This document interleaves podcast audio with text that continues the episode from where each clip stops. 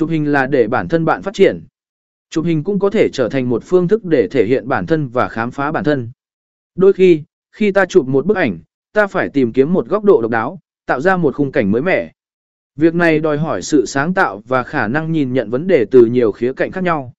Qua quá trình này, chúng ta có thể phát triển khả năng tư duy sáng tạo và truyền đạt ý kiến của mình một cách rõ ràng và độc đáo.